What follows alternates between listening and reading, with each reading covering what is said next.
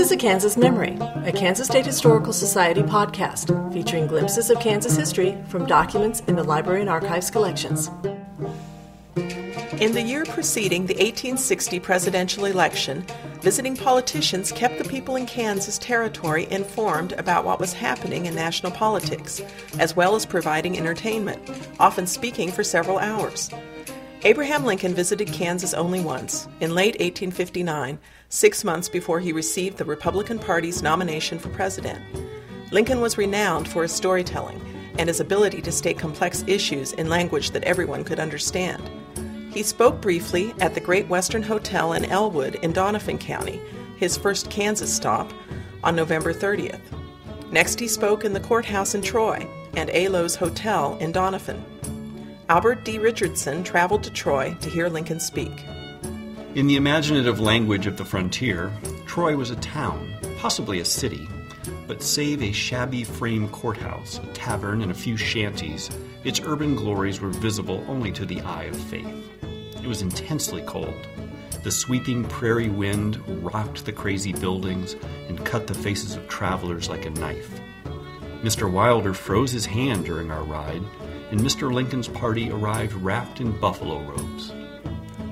Not more than 40 people assembled in that little bare walled courthouse. There was none of the magnetism of a multitude to inspire the long, angular, ungainly orator who rose up behind a rough table. With little gesticulation and tone, he argued the question of slavery in the territories in the language of an average Ohio or New York farmer. I thought, the Illinoisans consider this a great man, their ideas must be very peculiar. But in 10 or 15 minutes, I was unconsciously and irresistibly drawn to the clearness and closeness of his argument. Link after link, it was forged and welded like a blacksmith's chain. He made few assertions, but merely asked questions. Is not this true? If you admit that fact, is not this induction correct? Give him his premises, and his conclusions were inevitable as death. His fairness and candor were very noticeable. He ridiculed nothing, burlesqued nothing, misrepresented nothing. So far from distorting the views held by Mr. Douglas and his adherents, he stated them with more strength probably than any one of their advocates could have done. Then, very modestly and courteously, he inquired into their soundness. He was too kind for bitterness and too great for vituperation. Lincoln's next stop was the Methodist Church in Atchison. One member of the committee that hosted Lincoln's visit to Atchison was Franklin G. Adams, who became the first secretary of the Kansas Historical Society in 1876. Adams later recorded some of his memories of Lincoln's visit. I had first seen Mr. Lincoln and heard him talk in Atchison in 1859. He was not then popularly known in Kansas. He was known to be a candidate for the nomination in 1860 as president. The people of Kansas were for William H. Seward. Seward had fought our battles in the United States Senate. He was the idol of our people, yet Lincoln was greatly admired for his noble defense of our free state cause in his great debate with Douglas in 1858. He was taken to our best hotel, the Massasoit House, and a good many of the citizens came into the hotel office to shake hands with him and to hear him talk. He was soon started, with his chair tipped up, and among the first to engage in conversation with him was Colonel P.T. Abell, the head and the brain of the pro slavery party in our town and largely in the territory. Both had been Kentuckians. Abell knew many citizens of Illinois who had moved there from Kentucky. The two immediately found mutual acquaintances about whom they could converse, and Lincoln began to tell stories relating incidents in the lives of Illinois Kentuckians. I still remember the appearance of Mr. Lincoln as he walked up the aisle on entering the church and took his place on the pulpit stand. He was awkward and forbidding, but it required but a few words for him to dispel the unfavorable impression, and he was listened to with the deepest of interest by every member of the audience. I have mentioned the attachment of the people of Kansas for William H. Seward.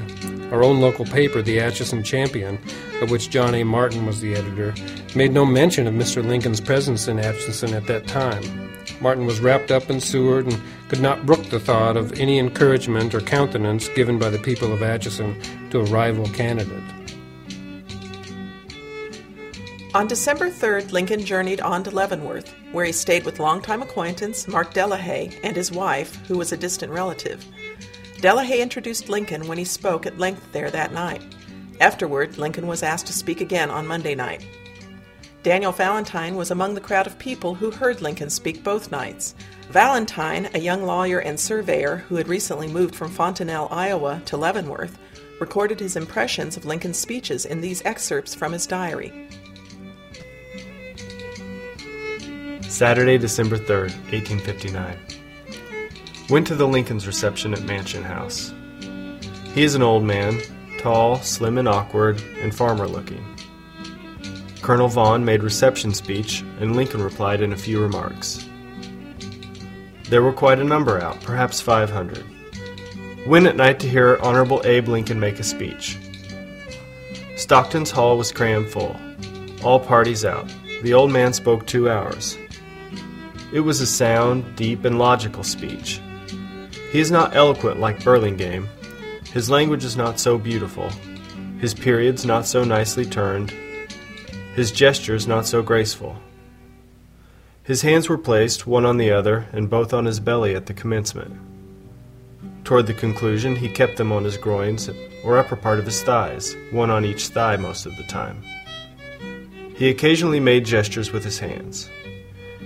He is not poetical, he states everything fairly. His forte is, after stating his opponent's views and arguments, fairly and justly, to reduce those views and arguments to a palpable absurdity, and to show them in a ridiculous and ludicrous light. The points he touched on were as ably handled as I have ever heard or seen them handled. I think it is as able a speech as I ever heard. He had a few notes to look at, the first part of his speech was historical, to show that the fathers of the Republic thought slavery very wrong. The most of his speech was in opposition to popular sovereignty, and those that think slavery a matter of indifference. Monday, December 5th, 1859. Went to hear Honorable Abe Lincoln make another speech. He has the actions of a Kentuckian. He aims to say something funny, but he does not try to use beautiful language. He got off several good hits. His language is his own and original. Does all Kentucky orators try to say something funny? Fortunately, parts of Lincoln's December 3rd speech were published in the Leavenworth newspaper. Lincoln believed that history showed that the authors of the U.S. Constitution viewed slavery as evil and intended with their laws to halt its spread into new territories and hasten its demise. Therefore, the preference of the Kansas Nebraska Act for popular sovereignty, allowing each state to vote on the slavery issue, derailed the intent of the framers of the Constitution.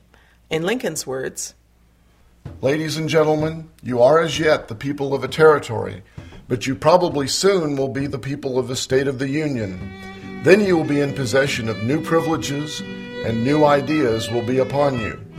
You will have to bear a part in all that pertains to the administration of the national government. That government from the beginning has had, has now, and must continue to have a policy in relation to domestic slavery. It cannot, if it would, be without a policy upon that subject and must, of necessity, take one of two directions. It must deal with the institution as being wrong or as not being wrong. You, the people of Kansas, furnished the example of the first application of this new policy. At the end of about five years, after having almost continual struggles, fire, and bloodshed over this very question, and after having framed several state constitutions, you have at last secured a free state constitution under which you will probably be admitted into the Union. You have at last, at the end of all this difficulty, attained what we in the old Northwest Territory attained without any difficulty at all. Compare, or rather contrast, the actual working of this new policy with that of the old, and say whether, after all, the old way, the way adopted by Washington and his compeers, was not the better. John Brown was executed in Virginia for treason on December 2nd, the day before Lincoln's speech. Lincoln drew an analogy between the pro slavery state's threat to fracture the Union and John Brown's raid on Harper's Ferry. Do the Republicans declare against the Union? Nothing like it. Your own statement of it is that if the black Republicans elect a president, you won't stand it. You will break up the Union. That will be your act, not ours. To justify it, you must show that our policy gives you just cause for such desperate action. Can you do that? When you attempt it, you will find that our policy is exactly the policy of the men who made the Union. Nothing more and nothing less. Do you really think you were justified to break up the government rather than have it administered by Washington and other good and great men who made it and first administered it? Old John Brown has just been executed for treason against a state. We cannot object, even though he agreed with us in thinking slavery wrong. That cannot excuse violence, bloodshed, and treason. It could avail him nothing that he might think of himself right. So, if constitutionally we elect a president, and therefore you undertake to destroy the Union, it will be our duty to deal with you as old John Brown has been dealt with. We shall try to do our duty. We hope and believe that in no section will a majority so act as to render such extreme measures necessary. The Leavenworth paper concluded Truly, never did a man win the affections of an audience so completely as did Mr. Lincoln on Saturday night. In conjunction with the 200th anniversary of Abraham Lincoln's birth, the current issue of Kansas History magazine includes a lengthy analysis of Lincoln's 1859 speaking tour in Kansas, and the Kansas Museum of History features a Lincoln in Kansas exhibit. This has been a Kansas Memory, a Kansas Historical Society podcast. The documents used in this podcast are from Kansas Memory, a virtual repository of primary sources from our collections. The URL for this website is www.kansasmemory.org.